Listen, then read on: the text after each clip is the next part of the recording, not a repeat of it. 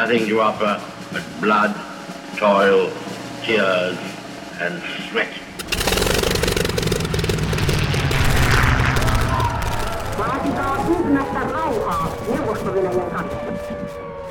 Den norske Nobelkomité har bestemt at uh, Nobels fredspris for tjugohundratio skal tildeles.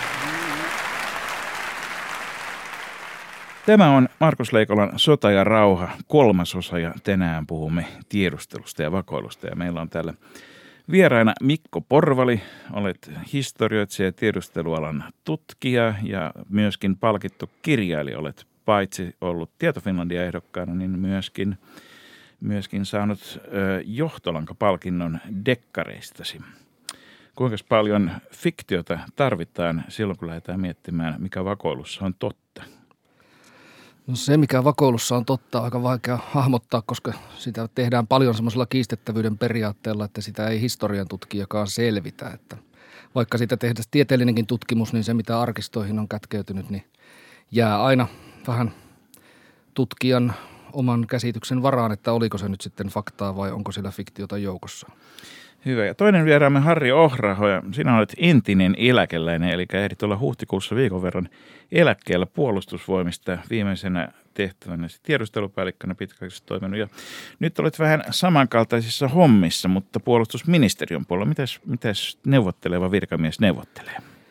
Se on hyvä olla neuvotteleva virkamies eikä neuvottelematon virkamies, ja, ja se tuo tietysti niin tota, asialle sellaista perspektiiviä, että tämä on erittäin hyvä jatkumo tuolle edelliseen tehtävään, koska tässä on nimenomaan yksi tämmöinen keskeinen osa luoda Suomen, Suomeen tietyllä tavalla tämmöisen strategisen tiedustelun kulttuuria. Eli sä toimit varsinaisesti tota, poliitikkojen avustavana asiantuntijavirkamiehenä, kun pitää tehdä poliittisia päätöksiä, jotka liittyy sotilastiedusteluun. No ei välttämättä niinkään poliittisia päätöksiä, vaan nimenomaan katsoa tätä metodologista lähtökohdasta, että millä tavalla me saisimme entistäkin tehokkaamman ää, tiedustelukoneiston hyödyttämään meidän ää, päättäjiämme. Ja siinä teemme hyvää yhteistyötä kollegani Petri Naapen kanssa, joka on vastaavalla puolella sitten tuolla sisäministeriössä. Ja, ja sisäministeriön alaisenahan on suojelupoliisi. Ja hänellä taas on suojeluspoliisista pitkä Kyllä. kokemus, että sikäli voi sanoa, että, että tämä, tätä pitäneen varmaan uuden lainsäädännön oloissa pitää normaalina urakiertona, jos näin voi vielä sanoa. Tervetuloa oikein paljon molemmille, ja, ja, ja tuota, todettakoon vielä kuulijoille se, että täysin poikkeuksellisesti toivon, että ohjelman kuluessa vieraat sanovat jossakin kohtaa, että tästä asiasta en nyt voi puhua tai sanoa mitään, koska silloin pääsemme sen ytimeen, että mikä oikein on salaista tiedustelu- ja vakoilualueella, mikä, mikä ei. Mutta ensin haluaisin kuitenkin nostaa esiin henkilön, joka viime vuosisadan tai vuosituhannen vaihteen tienoilla ei välttämättä ole profiloitunut julkisuudessa ehkä kaikkein merkittävämpänä filosofina. Nimittäin Yhdysvaltain entisen puolustusministeri Donald Rumsfeldin, joka silloin kun piti, piti tuota, hyökätä Irak, Irakkiin, niin tuota, hän ää, esitti, että on neljänlaista tietoa. On, on sitä tietoa, josta tiedämme, että on tietoa, sitten on sitä, mistä emme tiedä, että siitä on tietoa, ja sitten on sitä tietoa, josta tiedämme, että ei ole tietoa. Ja sitten on sitä tietoa, josta emme tiedä, että sitä tietoa on, ei ole olemassa. Ja, ja tämä kuulostaa tota, poliitikkomaiselta saivartelulta äkkiseltään tai muuta, mutta hyvät herrat, onko näin, että tiedustelussa ollaan tekemissä, tiedustelussahan on sama kantasana tieto.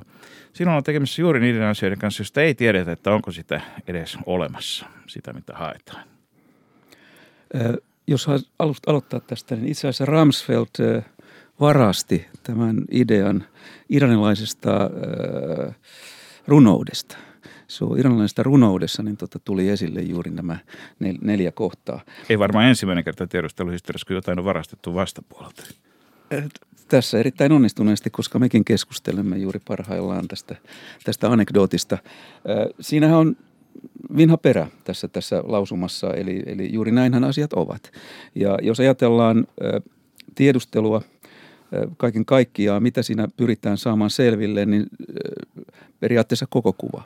Meidän pitäisi aina löytää etenkin strategisella tasolla sellainen konteksti, jossa, jossa toimitaan, ja sitten se on taas tärkeää, että meillä on tämä päättäjiin asiakassuhteena semmoinen, että tiedetään mitä kysytään. Mikä on semmoinen ratkaiseva sen päätöksenteon kannalta, mistä ei muulla tavalla kuin tiedustelun keinoin saa sitä tietoa. Joo, kyllä tämä on aivan, aivan totta, että tiedusteluhan ei koskaan havaitse kaikkea. Sinne jää ihan varmasti alueita, joista ei tiedetä eikä edes tiedetä, että mistä, tiedet, mistä kaikesta siltä alueelta ei tiedetä. Justiin niin kuin tuo, tuo tota, no niin, lause kuvasi, mutta oleellista siinä on mun mielestä tiedustelun kannalta se, että se on, se on siinä mielessä osa päätöksenteon prosessia tai se on päätöksenteon apuprosessi, että tiedustelu hankkii tiedon sen päätöksenteon tueksi. Sieltä ei tarjota sitä, että mikä sen päätöksen pitäisi olla, mutta faktat esitetään niin hyvin kuin kuin suinkin osataan ja mahdollisimman havainnollisesti niille tahoille, jotka päätöksiä tekevät. Ja, ja sitten sen tiedon varassa sitten se päätös syntyy ja siihen voi vielä siinä kohtaa vaikuttaa monet, monet seikat, ideologiset tai muut, mutta, mutta tota, tärkeää olisi, että se tiedustelun tuottama tieto on oikea ja ajantasaista. No, tässä kaikessa tiedon tulvassa, mikä tänä päivänä on globaalille maailmalle ominaista, korostuu tietysti kaikennäköinen yksityisyyden suoja internetissä ja muualla olevat valtavat tietomäärät ja niiden seulonta. Ja jos katsotaan vaikka Suomen uusia tiedustelulakeja, niin ne oli hyvin paljon esillä. Mutta vieläkö vanhan hyvän ajan vakoilijoita tarvitaan, matahareja ja muita vastaavia, vai, vai onks, kuuluuko he tuonne vahakabinnettiosastolle täysin? Tiedustelumenetelmät, joita, joita, joilla hankintaan tätä tietoa, niin ne vanhat ei ole kadonnut minnekään. Ne ovat muuttaneet muotoa ja muuttamassa muotoaan tietysti, etenkin jos puhutaan tästä salaisesta henkilötiedustelusta, mihin tässä hiukan, hiukan viittasit. Eh, mutta siihen on tullut uusia elementtejä lisää, uusia menetelmiä, niin kuin nyt tämä tietoverkkotiedustelu, siihen liittyen tietoliikenne- ja tietojärjestelmätiedustelut ja niin edelleen. Eli, eli kyllä tämä... Tätä kokonaiskenttä kattaa kaiken tiedonhankinnan, millä sitä vaan kyetään hankkimaan. Sitten on tietysti tämmöistä mataharista ja vastaavista, mihin äsken viittasit, niin, niin, niin se salainen henkilötiedustelu on muuttamassa muotoaan myöskin sillä tavalla, että, että ensinnäkin jonkun peitehenkilöllisyyden alla toimiminen on erittäin vaikeaa nykyään, ny, nykyaikana digitalisoituvassa maailmassa. Ja sitten toisaaltaan tämä, tämä henkilötiedustelu voidaan tehdä myöskin Ää, niin kuin, ää, verkossa. Eli, eli, ja niiden yhdistäminen sitten vielä on tämmöinen nykypäivän tiedustelutrendi oikeastaan. Että miten tämä fyysinen kohtaaminen ja sitten verkossa kohtaaminen, miten sen tiedon voidaan, voidaan yhdistää parhaalla mahdollisella tavalla. Eli toisin sanoen huolimatta siitä, että joka ikinen itseään kunnioittava poliitikko twiittaa Real Minä-nimisellä merkillä, niin niin, niin feikkihenkilöt onkin paljon vaikeampia tehdä kuin, kuin tuota... kuin miltä vaikuttaisi? Kyllä, kun sinun pitää tehdä se oma digitaalinen historiasi. Esimerkiksi tässä, kun ollaan tosin, kun mainitsit. Mutta eikö olla... ammattiorganisaatioita kykene tähänkin? Jos tai se, ajatellaan Mikko Porvali, kun olet tutkinut historiaa, niin Suomen historiahan on täynnä näitä venäläisvakoja, jotka on esimerkiksi vanhoilla pass, suomalaispasseilla tai muilla toiminut. Kyllä toki, mutta se onkin, se onkin juuri sitä historiapuolta, että, että tota, sanotaan nyt tämmöiset, että missä viranomaiset pyrkivät pyrkivät parantamaan vaikka nyt matkustusasiakirjojen luotettavuutta, että passeissa on biometriset tunnisteet, niin kyllä sellainen on aika paljon vaikeampi ää, nykymaailmassa sitten väärentää. Pitäisi oikeastaan päästä väärentämään se tietokanta, että tämä antaa sieltä vääränlaisen vastauksen, että kuka tässä kulkee. Mä olen jossain sanonut, että jos nykyään haluaa tehdä oikein salaisen agentin, niin siitä pitää kyllä päättää ennen kuin sitä ihmistä ryhdytään tekemään, koska, koska hänelle ei saa sitä oikeaa henkilöllisyyttä missään vaiheessa yhdistää siihen tiettyyn sormenjälkeen tai D N A:han tai silmän iirikseen tai mikä se sitten onkin se hänen, hänen todellinen henkilöllisyytensä. Onko sitä sitten edes mitään hyötyä, jos se on olemassa vai virtuaalisesti? Joo, juuri, juuri niin tota, Mikko todisti tässä sen, minkä sanoin hiukan aikaisemmin. Mutta jos me ajatellaan näitä tietokantojen väärentämistä, niin eikö sekin ole mahdollista kuitenkin? Vai onko, siinä, onko se liian kallista ja hankalaa verrattuna johonkin vaihtoehtoisiin menetelmiin? Kaikellahan on aina kuitenkin hinta-hyötysuhde myöskin. Niin, kyllä varmaan tietokantojenkin väärentäminen mahdollista on, mutta, mutta tietysti tosi, tosi vaikeaa. Ja sitten kun tuossa digitaalisessa maailmassa korostuu se, että sen tiedon jakaminen on nopeaa ja helppoa ja halpaa, niin, niin tota, varsinkin jos se tieto on jo useammassa paikassa, niin sitähän ei voi yhdestä paikasta muuttaa sillä tavalla, että se menisi uskottavasti läpi, vaan se pitäisi pystyä kaikkialta muuttamaan. Ja ne, jotka tietävät, joilta on vaikkapa livahtanut itsestään internettiin joku asia, jota he eivät sinne olisi halunneet, niin tietävät, että se on aika vaikea saada tuolta, tuolta tota World Wide Webistä jollakin tavalla poistettua, että kun vaikkapa julkisuuden hahmoilta leviää sinne valokuvia tai muita, niin on käytännössä mahdotonta saada ne sen jälkeen raavittua joka paikasta pois. Että tämä tiedon leviäminen nykyään on niin, niin paljon nopeampaa kuin aikaisemmin, että kyllä se tekee sen käytännössä melko hankalaksi. No, jos puhutaan näistä menetelmistä hetki, niin ainakin ennen vanhaan sanottiin, että yhdeksänkymmentä prosenttia kaikesta vakollisesta tiedustelusta perustuu julkisiin lähteisiin. Vieläkö näin on? Tämä julkis, julkisen lähteiden osuus on todella iso ja erilaisia prosentteja eri maista tuo, riippuu vähän siitä, tuodaan esille, riippuu vähän siitä, että, että, että minkälainen se koneisto on sillä takana. Mutta tässä voin kertoa yhden tämmöisen yhdysvaltalaiset, yhdysvaltalaiset tutkijat toivat esille sen, että koska ei riittävästi otettu huomioon keräyksessä julkista tietoa, eikä etenkään sosiaalisen median tietoa tähän, tähän Venäjän sekaantumiseen Yhdysvaltain presidentinvaaleihin, niin se oli periaatteessa tietyllä tavalla tämmöinen intelligence blunder, joka niin kuin tiedustelu epäonnistui siinä saamaan kiinni sosiaalisen median, tai se julkista, ja sitten julkisen tiedon yhdistämistä niin tota, tämmöisen kokonaisuuteen. Nyt keskustellaan siitä Yhdysvallassa, että, että riittääkö se, että jollain tietyllä organisaatiolla on oma tämmöinen julkisen tiedustelun seuraan, seuraan, seuraava ö, kokonaisuus, vai pitääkö siinä olla sitten kokonaan oma viranomaisensa, joka sitten seuraa näitä julkisia lähteitä. Se on joka tapauksessa totta, että turhaa tietoa tässä maailmassa on pullollaan. No, Harri Ohra-aho, onko niin, että, että teistä, jotka olette ammattimaisesti tiedustelua tehnyt, on paljon jännempi penkoa kaikkea salaista ja vaikeasti saatavaa kuin sitä, mikä lävähtää nenän eteen Googlesta tai Hesarista? Ei, ei suinkaan. Ja niin tota, nyt kun ajatellaan, jos mennään sen julkisen tiedon hankinnan ytimeen ja sosiaalisen median hankinnan ytimeen, niin se ei välttämättä ole mitään median lukemista, vaan se on hyvin paljon muuta, ja se pitää se tiedon hankinta myöskin siinä julkisessa kontekstissa tuoda tukemaan sitä tiedustelutehtävää, mikä on meneillään. Minkä, minkä kaltaiset julkiset lähteet on tällä hetkellä esimerkiksi Suomen kannalta tärkeimpiä, kun lähdetään katsomaan, hakemaan jotakin merkityksellistä? Tässäkin on erotettavissa aika monta tämmöistä tasoa. Eli, eli jokainen analyytikko tietysti tutustuu julkisiin lähteisiin, mihin hän on, minkä hän katsoo niin kuin relevantiksi. Kohde voi olla temaattinen tai sitten kohde voi olla alueellinen, ja jota hän seuraa, jota seuraa päivittäin, lukee julkiset lähteet ja niin edelleen. Hänen, hänen kokemustaustansa sanoo, että mikä on merkittävä ja mikä ei, ja kenties joku, joku ö, ö, toimittaja myöskin, johon hän on oppinut niin kuin luottamaan ja mikä, mikä, mikä tekee hyviä ö, analyysiä ja niin poispäin. Eli ja hyvä se, analyytikko ei lue dataa, vaan lukee ihmisten ajattelutapoja. Periaatteessa tuo on aika hyvä.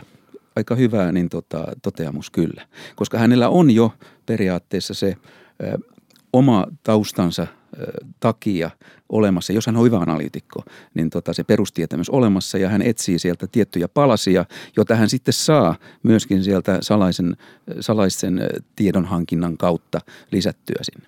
Eli, eli nimenomaan se, julki, että vaikka se suurin osa tulisi julkisesta, mutta vasta sen yhdistäminen salaiseen tietoon usein on se, mikä niin kuin ratkaisee sen, että siellä kokonaisuudesta saadaan käyttökelpoinen. Kyllä, ja me, meillähän on semmoinen tavoite aina, että ei luotettaisi yhteen läht, yhteiseen lähteeseen, vaan pyritään useilla menetelmillä todentamaan se ja, ja sitä kautta saamaan tämä äh, mahdollisimman lähellä oleva, oleva totuudellinen, äh, äh, totuudelliset asiat esille. Tämä niin tota...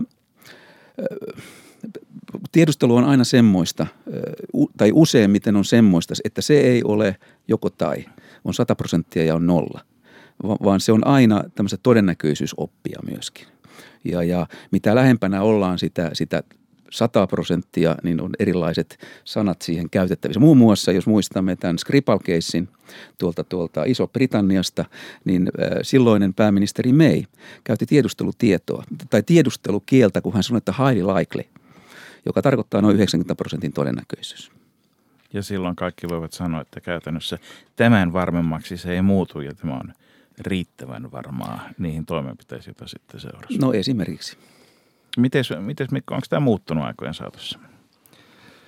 No siinä mielessä ei ole muuttunut, että tämä on ollut aina hyvin tärkeä periaate tämä, että tieto pitäisi pystyä varmistamaan useammasta lähteestä.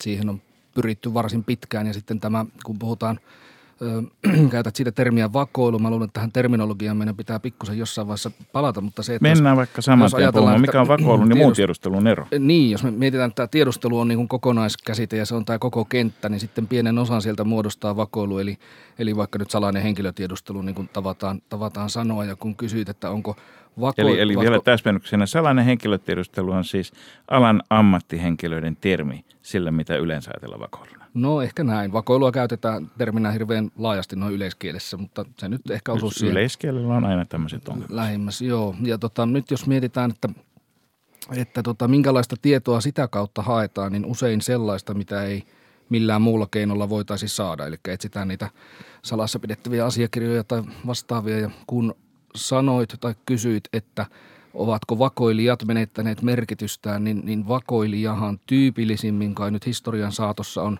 sellainen henkilö, jolla on omassa valtionhallinnossaan pääsy salaiseen tietoon ja hän päättää antaa niitä, luovuttaa niitä muualle.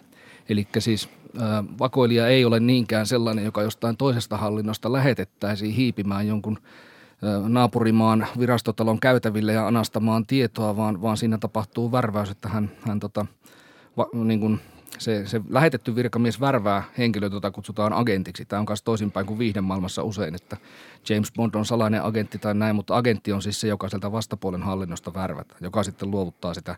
James Bondhan on maailman julkisin salainen agentti. Juuri näin. Ja tota, mutta puhutaan siinä, Bondista myöhemmin. Sitten tullaan niin kuin vakoiluun siinä mielessä, että sehän on Mä sitten haluan tässä yhteydessä rikos. siteerata sun kirjaasi. Aha. Eli, eli tota, olet kirjoittanut suhteellisen tuoren kirjan Tiedustelun näkymätön historia, joka jo nimi on kiehtova. Ja nyt pääsemme ensimmäisen kerran nimittäin ohjelmasarjan, ohjelmasarjassa siteeraamaan ei ainoastaan Mikko Porvalia, vaan myös Sun Tzuuta.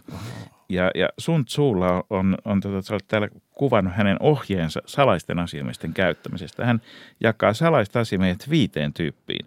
Paikallinen agentti, salainen agentti, kaksoisagentti, uhrattava agentti ja vakoilija. Tuo uhrattava agentti kuulostaa jo valmiiksi sellaiselta, joka on varmaan harvan vakoo ja nuorukaisen tota, ura toiveissa päästä juuri, juuri, juuri sellaiseksi. Mutta vakoilija on vain yksi näistä tyypeistä todellakin. Ja nämä, nämä paikalliset agentit ovat niitä vihollisalueen ihmisiä, jotka otamme palveluksemme, joihin juuri, juuri viittaat. Miten nämä eri agenttityypit tyypit, tuota, tänä päivänä, mikä näiden niin kuin suhteinen merkitys on, tarvitaanko kaikkia ja missä su- oloissa ja missä, mihin tarkoituksiin toiset suotavat paremmin kuin toiset? Jaa, no tuota, niin, niissähän ei on ihan siis pieni se, ensi, ei, ei ihan pieni kysymys. Ensimmäinenhän oli tosiaan ne vihollisalueen, siis ensinnäkin puhutaan sodankäynnistä, koska puhutaan vihollisesta. Vihollisalueen asukkaat, jotka siis jäävät valloittamallemme alueelle, jotka otamme palveluksemme. Sitten seuraavana siinä oli muistaakseni vihollisen virkamiehet, jotka otamme omaan palvelukseen. Ja kyllähän tämä nyt, jos, vakoilu, jos käsitellään vakoilua niin kuin rikosnimikkeenä, niin silloin tullaan tähän toiseen juuri, eli, eli siihen, että jonkun toisen hallinnon virkamies tekee omasta näkökulmastaan virkarikoksen luovuttaessaan sellaista aineistoa, joka hänen pitäisi oman virkavelvollisuudensa nojalla pitää salassa. Hän luovuttaa sitä jollekin toiselle. Avainkysymys Siinä silloin, mielestä on salaisuuksien varastamista. Avainkysymys silloin on lojaalisuus, eikö niin?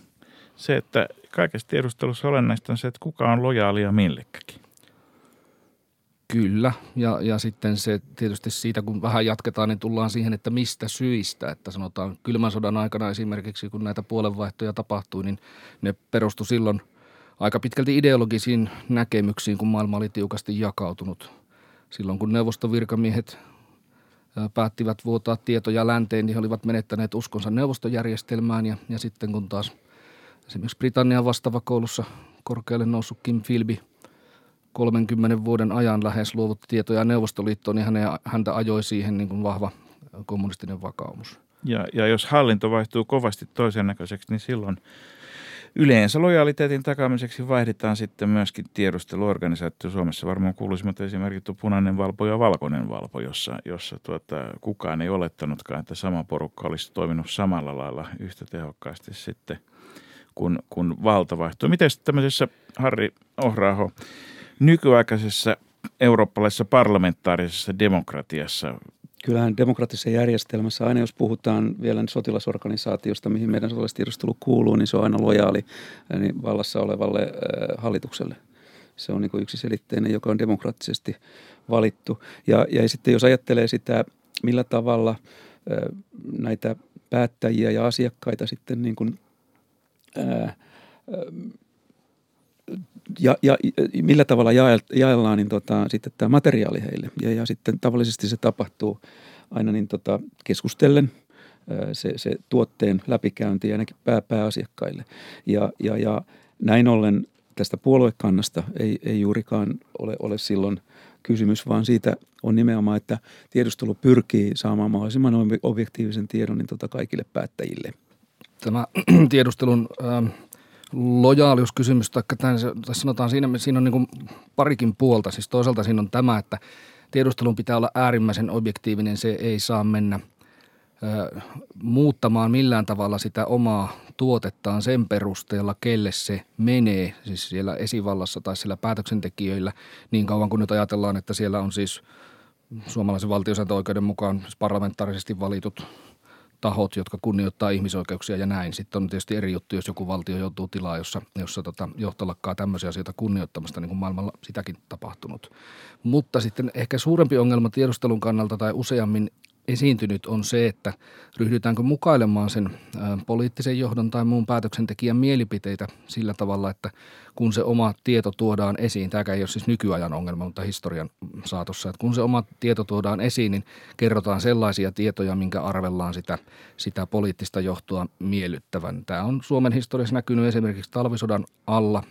Sotilastiedustelulla oli aivan riittävät tiedot sen päätelmän tekemiseen, että kohta tulee itärajan yli lunta tupaan ja, ja hyökkäystä valmistellaan, mutta siinä oli tiettyjä syitä, minkä takia semmoiseen johtopäätökseen ei kuitenkaan päädytty ja, ja niitä on historian tutkijat arvioineet ja yksi, yksi aika keskeinen siinä on sitten se, että osa niistä henkilöistä, jotka sitä analyysiä tekivät, olivat niin läheisessä suhteessa valtionjohdon kanssa, että jakoivat tavallaan sen vähän kriittisesti sanottuna toiveajattelun siitä, että ehkä sotaa ei tule ja ehkä, koska mekään emme kuvittelekaan aloittavamme sotaa Neuvostoliiton kanssa, niin tuskin Neuvostoliittokaan sellaista meidän suhteemme suunnittelee. Eli, eli tämä, mitä pidetään Suomen vahvuutena, että Finland is not a country, it's a country club, kaikki tuntevat toisensa, niin se voi olla myös samaan aikaan akilleen kantapää. No se voi olla. Tiedustelujärjestelmät on lähes aina hierarkkisia.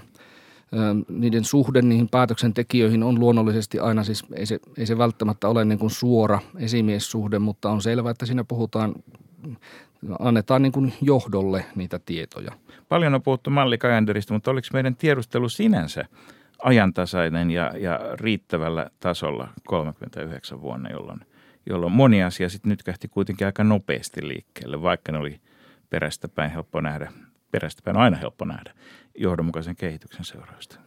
Siis ennen talvisodan syttymistä itärajan takana liikkui suomalaisia partioita, jotka seurasivat esimerkiksi puna-armeijan joukkojen sijoittelua ja kuljetuksia. Ja tekivät hyviä havaintoja muun muassa siitä, että Neuvostoliiton puolella Suomen rajaa kohti tulevia teitä kunnostetaan sitä tieverkkoa kovaa vauhtia. Jos, jos asetetaan se nyt sen poliittisen kehityksen rinnalle, siinä, että on tullut aluevaatimuksia ja, ja tota, no niin, ulkopoliittiset välit kiristyvät, niin nämä tiedot yhdessä nyt olisi saattaneet kertoa siitä, että ei tämä ehkä ihan bluffausta ole, vaan kyllä siltä taitaa jonkunlaista hyökkäysvalmistelua, ö, tai jonkunlaisia hyökkäysvalmisteluita on tekeillä ja sieltä saattaa joku suurehko sotavoima kohta liikahtaa. Samoin ennen talvisotaa sotilastiedustelu ihan omalla riskillä ilman valtionjohdon päätöstä teki ilmakuvausta itärajan takana ja, ja nämä oli myös ihan arvokkaita tietoja. Että kyllä tämä tiedonhankintapuoli oli, oli kunnossa. Ennemminkin tullaan ehkä tähän, mikä nyt Suomessakin uuden lainsäädännön myötä ja muuten niin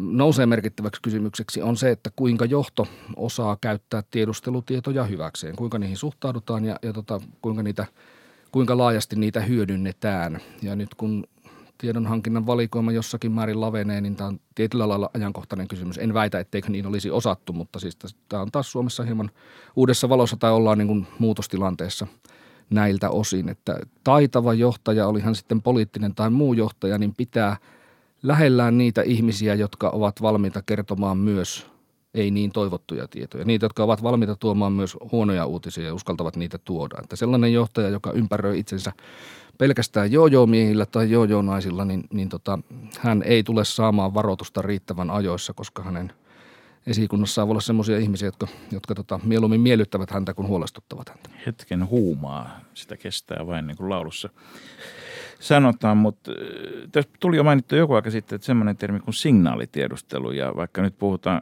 kauhean paljon näistä tietoverkkoja, yksityisyyskaappauksista ja minne kaikkialle Facebookin tiedot mennyt, niin tämähän on tosiasiassa hyvin vanha asia. Esimerkiksi oma lempiesimerkkini on tuo Yhdysvaltain joutuminen tai päätyminen ensimmäiseen maailmansotaan, jossa Woodrow Wilson nousi syksyllä kuusitoista presidentiksi kampanjoimalla sillä, että hän lupaa pitää ehdottomasti Yhdysvallat ulkona sieltä, mutta sitten britit kaappasivat öö, siitä sähkösanomakaapeliputkesta, joka sattui menemään Britannian halki Saksasta Meksikoon, kun, kun saksalaiset ilmoittivat, jotka olivat siis jo sodassa Euroopassa, niin ilmoittivat meksikolaisille, että te voisitte hyökätä Texasin kautta sitten sinne Yhdysvaltain takapihalle, ja, ja britit vuosivat tämän jenkeille tarkoituksella, ja ei mennyt kuin puoli vuotta presidentinvaaleista, ja Wilson piti huolen, että Amerikka tuli ensimmäiseen maailmansotaan mukaan Britannian rinnalle, mikä tietysti oli brittien tietovuodon tarkoituskin koko aika.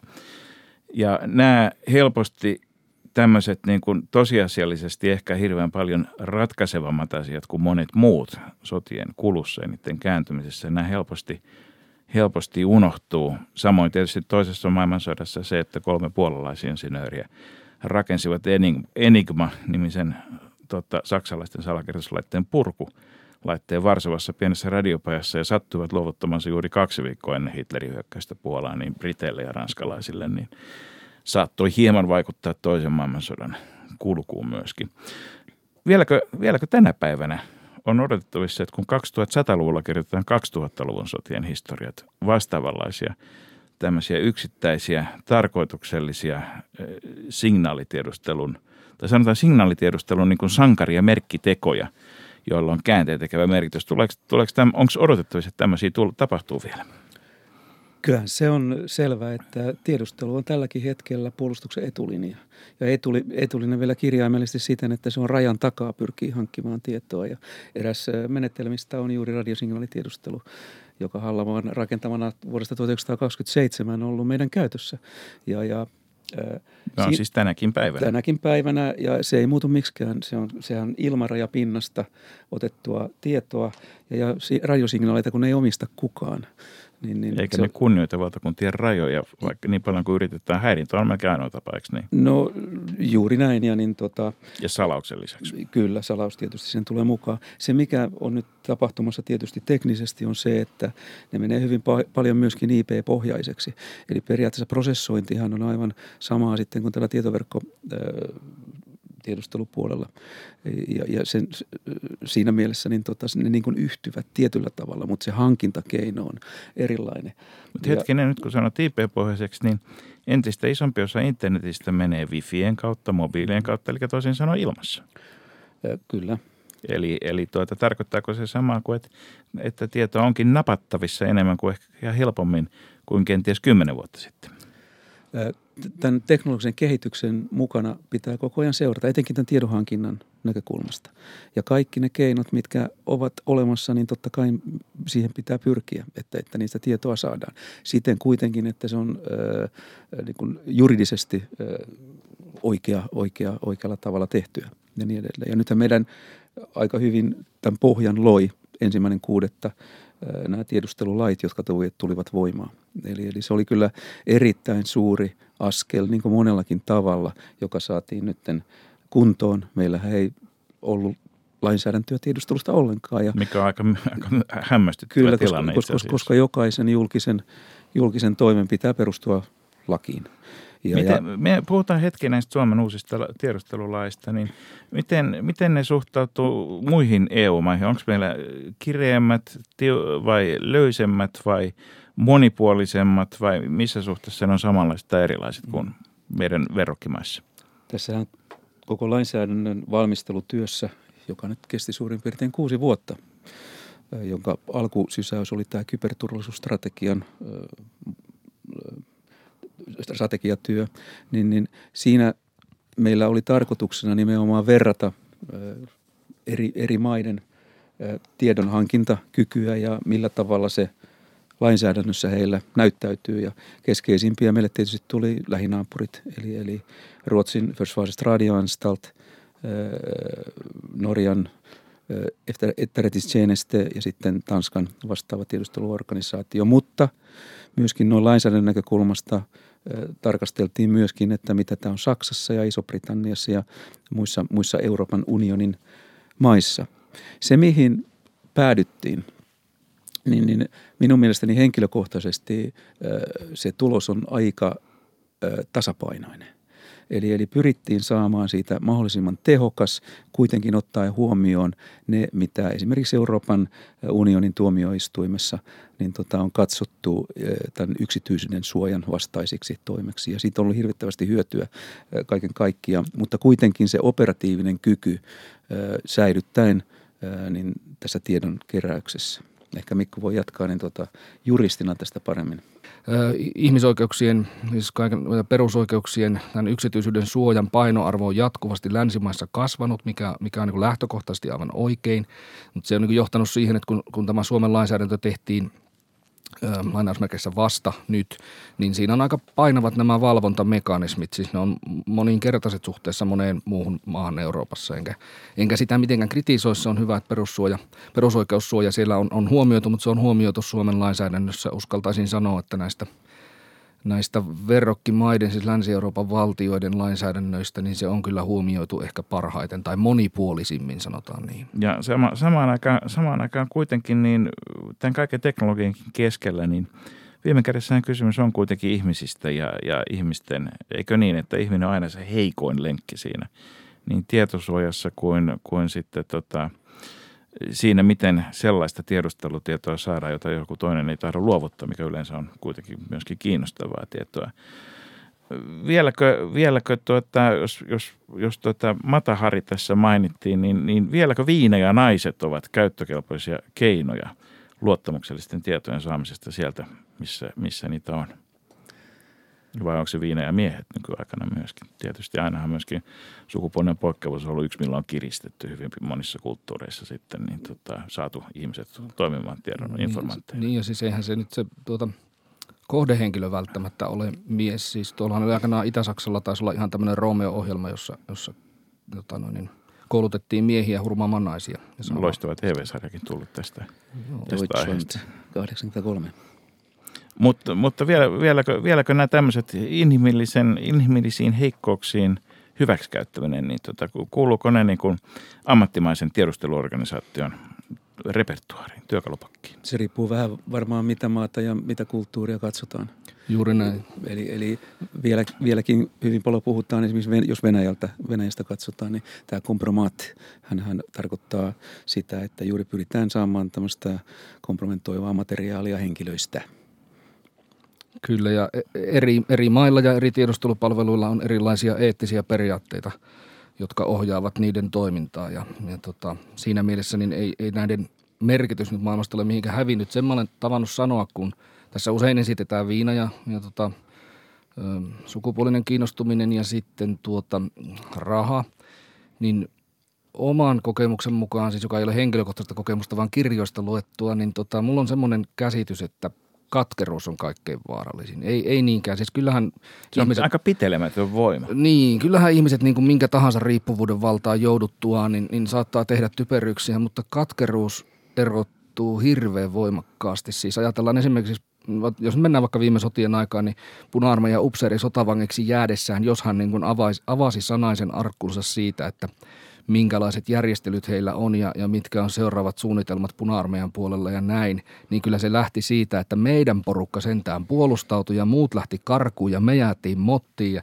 siis hän oli katkera niitä omia esimiehiään kohtaan. Divisionan komentaja ei ole saanut yhteyttä enää viikkoa ja siis tämän kaltaisia juttuja, että sieltä oli joku tämmöinen hetkellinen katkeruus, taikka sitten missä tahansa muualla, jos puhutaan niin kuin siitä lojaalisuuden pettämisestä, kun yrityksestä lähtee työntekijä ja menee asiakasrekisterin mukanaan töihin kilpailevaan yritykseen, jonka jälkeen viikkoa myöhemmin tehdään kaikille sen ex, hänen ex-työnantajansa yrityksen asiakkaille viisi euroa halvempi tarjous, niin kyllä tämä yleensä niin kuin siellä takana on se, että miksen mä saanut sitä palkankorotusta. Se olisi kuulunut mulle eikä sille Virtaselle siinä viljelijäisellä osastolla tai jotain muuta. Että niin kuin se katkeruus erottuu yksittäisenä tämmöisenä motivaatiotekijänä hirveän vahvasti verrattuna näihin viihdeteollisuuden ylläpitämiin mielikuviin, jotka on nämä naiset ja viina. Nyt jos lähdetään menemään tästä katkeruudesta vielä askel pitemmälle kohti sysimustaa aluetta, niin eikö katkeruuden lietsuminen silloin ole hyvin tehokas öö, tiedustelun keino?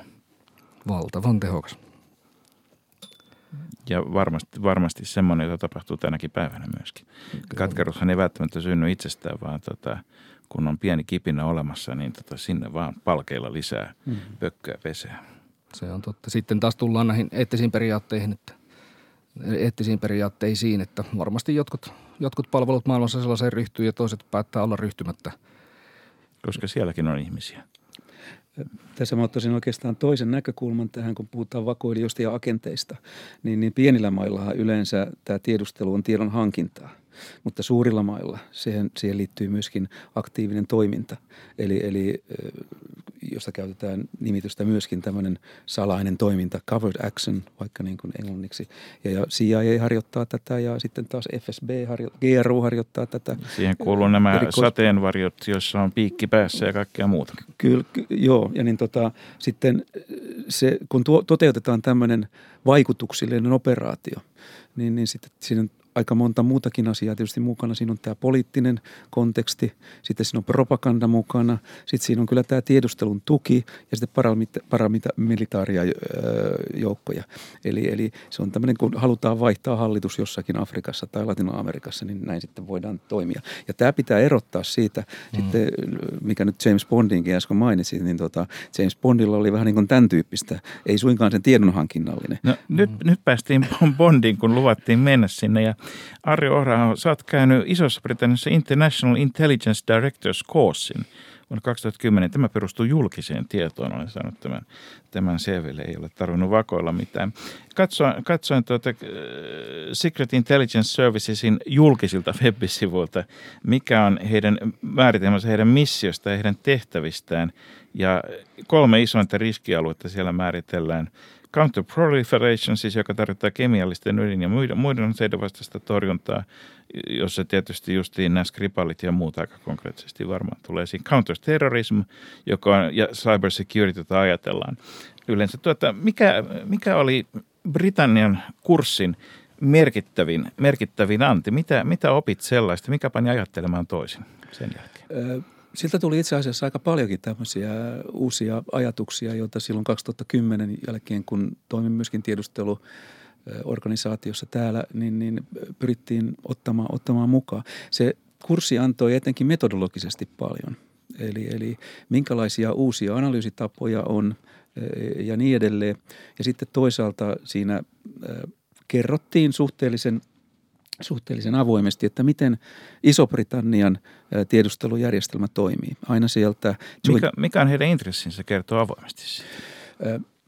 Se, kun se, kun se, pys, kun se pysyy tämmöisellä metodologisella tasolla ja organisaatiotasolla, eikä mennä substanssiin niinkään, muuta kuin tietyissä ryhmätöissä ehkä, niin, niin se, siinä on tietyllä tavalla myöskin tämä heidän oman kulttuurinsa tuominen esiin, koska näitä kurssikavereita oli sitten ympäri maailmaa.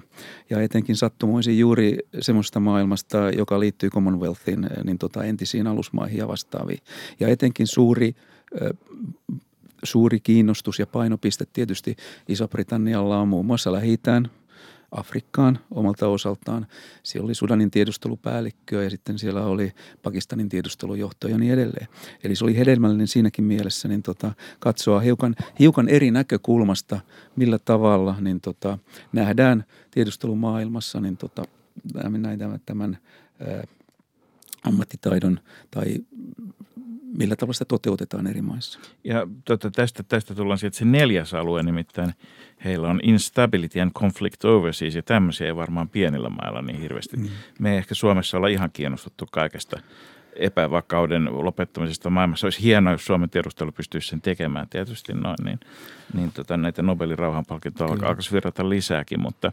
Kyllä meidän pitää fokusoitua kyllä ihan siihen ydintehtävään, mikä meille niin tota annetaan. Rahat, rahatkaan ei riitä ei. Kaikkeen, mutta sitä varten nimenomaan tämä kansainvälinen yhteistyö on tärkeää. Ja voisi hyvin kuvitella, että, että kaikkien kurssikavereiden on helpompi lähestyä Britanniaan kuin jotakin muuta maata, jos tarvitsee hakea tiedonvaihtokumppaneita.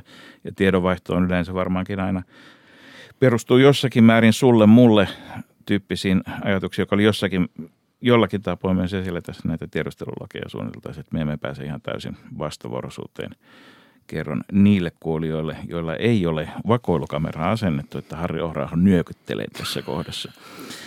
Ää, mikä tämä kansainvälinen yhteistyö, niin tota, kuinka, kuinka yksinkertaista, kuinka helppoa se on? Siis varmasti tiettyjä formaaleja ja muodollisia tapoja ja, ja, ja tota virallisia kontakteja, mutta sitten tietysti viime kädessä tärkeää on se, että kun puhuttiin tässä alusta tästä kontekstista ja näistä tavoitteista, että ne oikeat ihmiset viime kädessä löytävät toisensa voidakseen vaihtaa sitä tietoa, joka on juuri sitä relevanttia, mitä haetaan. Ja voidakseen jopa ehkä päästä perille, palaamme Donald Rumsfeldiin, siitä, että mikä on se, mitä pitäisi tietää, jota ei edes tiedetä, että ei tiedetä. Niin, niin kansainvälinen yhteistyö on varmasti tärkeää. Miten, miten tämä on taas valtavan laaja kysymys, meillä on muutama minuutti aikaa, mutta miten se toimii? Nyt päästään siihen, että valitettavasti en voi kertoa. Ei, jatketaan. No sekin saatiin hoidettua. Jatketaan. Tämä kansallinen yhteistyö, puhuttiin luottamuksellisesta, luottamuksellisuudesta tuossa äsken. Se, jos joku on, on kaikkein luottamuksellisinta, kenen kanssa tehdään, mitä tehdään ja mitkä on ne metodit, niin tota, jolla sitä tehdään. Ja, ja näin ollen tietysti se... Eli jos kysyisin, että kenellä kaikilla on sun suora kännykkänumero, niin, niin oikea vastaus olisi se, että sä et kerro, onko kyse kännykkänumerosta. Jos sen noin sanot. Mutta niin tota, tämä perustuu siihen, että pitää ensinnäkin olla tietysti yhteinen intressi. Ja, ja se, kene, niiden maiden tai organisaatioiden kanssa, jonka kanssa Suomi tekee yhteistyötä, niin siinä on aina kysymyksessä Suomen kansallinen etu. Ja, ja, ja sen kansallisen edun takana on tietysti se, että myöskin sillä toisella valtiolla tai organisaatiolla on myöskin samoja, samoja lähtökohtia. Ja varma, varmaankin niin on kysymyksiä, joissa meillä on yhteinen etu melkein minkä tahansa maan kanssa ja myöskin semmoisia, joissa etumme ovat risteävät melkein minkä tahansa maan kanssa. Näinkin asia voi olla. Jos, jos katsomme puolustusvoimien tehtäviä, niin yksi meidän tehtävähän on esimerkiksi kriisinhallintaoperaatioiden osallistuminen. Siinä on yksi hyvä esimerkki, missä ne, ne valtiot, jotka osallistuvat siihen kriisinhallintaoperaatioon, pitää tehdä yhteistoimintaa jo ihan omasuojankin näkökulmasta, mutta myöskin strategisen tarkastelun näkökulmasta, että millä tavalla tämä kriisi saattaa kehittyä ja niin edelleen. Se on aika luonnollinen, niin kuin, että kaikilla on se yhteinen etu, jotka sinne omia sotilaitaan tai henkilöitään lähettävät. Voin ottaa tähän historiallisen esimerkin, koska ollaan myös alueella, josta itsekään en voi puhua niin nykypäivästä yhtään. Mutta jos ajatellaan, että loistavaa. Silloin kun... kumpikaan ei voi puhua mitään. Silloin saamme kun tuota, joo, toi, perustettiin Eurooppaan, tai siis maailmaan, kansainvälistä rikospoliisijärjestö Interpolia, jonka, jonka tota, päämaja oli, oli Itävallassa. Niin kun sitten Saksa toteutti Itävallan Anschlussin ja, ja liitti siis Itävallan osaksi kansallissosialistisen puolueen johtamaan Saksaa, niin tuota, siitä tuli näille jäsenvaltioille, siis tämä Interpol on perustettu tiedonvaihtokanavaksi noin niin kuin lyhyesti muotoiltuna. Jäsenvaltioille tuli kirje, että ei kai ketään haittaa, että me siirrämme tämän päämajan Berliiniin. Ja samassa yhteydessä ilman suurempia muodollisuuksia äh, vapautettiin vankilasta eräs äh, S S-upseeri, joka, joka oli vankilassa Itävallan valtionpäämiehen murhaa istumassa. Ja, ja tota, hän tuli suoraan Interpolin johtajaksi.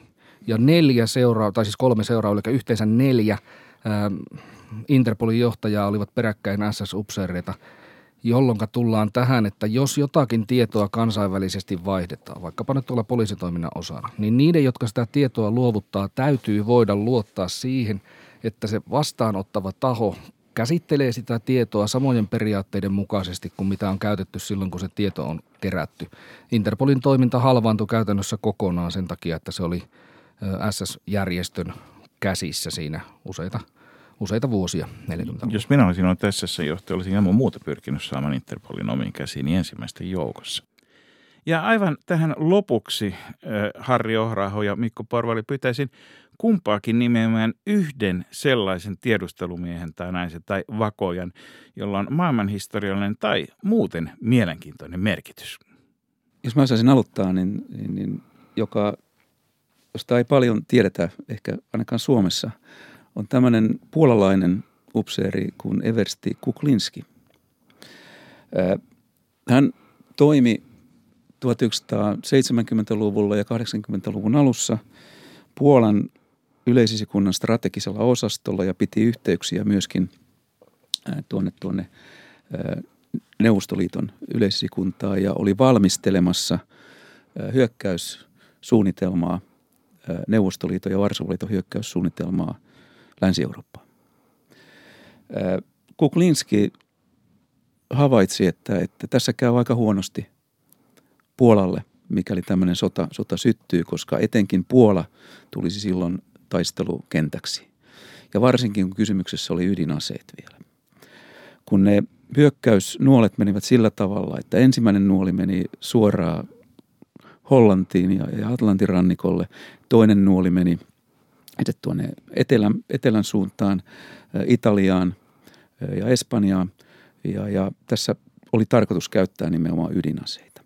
Kuklinski sitten näki tämän, että, että tämä ei nyt mene hyvin, ja hän itse otti yhteyttä sitten lännen tiedustelupalveluihin ja, ja halusi tuoda esille tämän ja toimia sitten tämmöisenä heidän agenttinaan suoraan Varsovan liiton operatiiviselta esikunnasta. Ja, ja hän sai ujutettua tiedon koko sitä hyökkäyssuunnitelmasta lännelle ja Yhdysvalloille. Ja kun katsotaan, että mikä tässä oli vaikutin, niin, niin vaikutin ei ollut mikään muu kuin kun hän halusi, hän näki tulevan ö, järkevänä strategisena ö, sotilaana, että, että tästä, ei, tästä ei seuraa hyvää, että tämä on saatava nyt lännen tietoon. Ja, ja sillä seurauksella, että ö, kun Yhdysvaltain ja Neuvostoliiton johtajat tapasivat Islannissa kahdeksankymmentäkuusi, niin, niin siellä Yhdysvaltain johto ilmoitti, että me tiedämme teidän suunnitelmanne.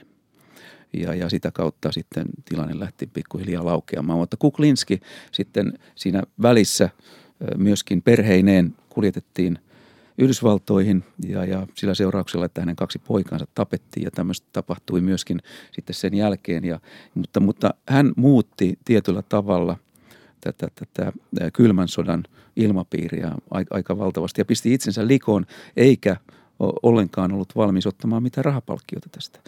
Ja hänelle annettiin ainoastaan yksi mitali sitten tuolta Yhdysvaltain hallusta. Ranskan pääministerinä toiminut kardinaali Richelieu, josta tosin Alexander Dumas maalaa hyvin synkän kuvan kolmessa muskettisoturissaan, mutta se on fake informaatio. Niin, juuri näin, fake news.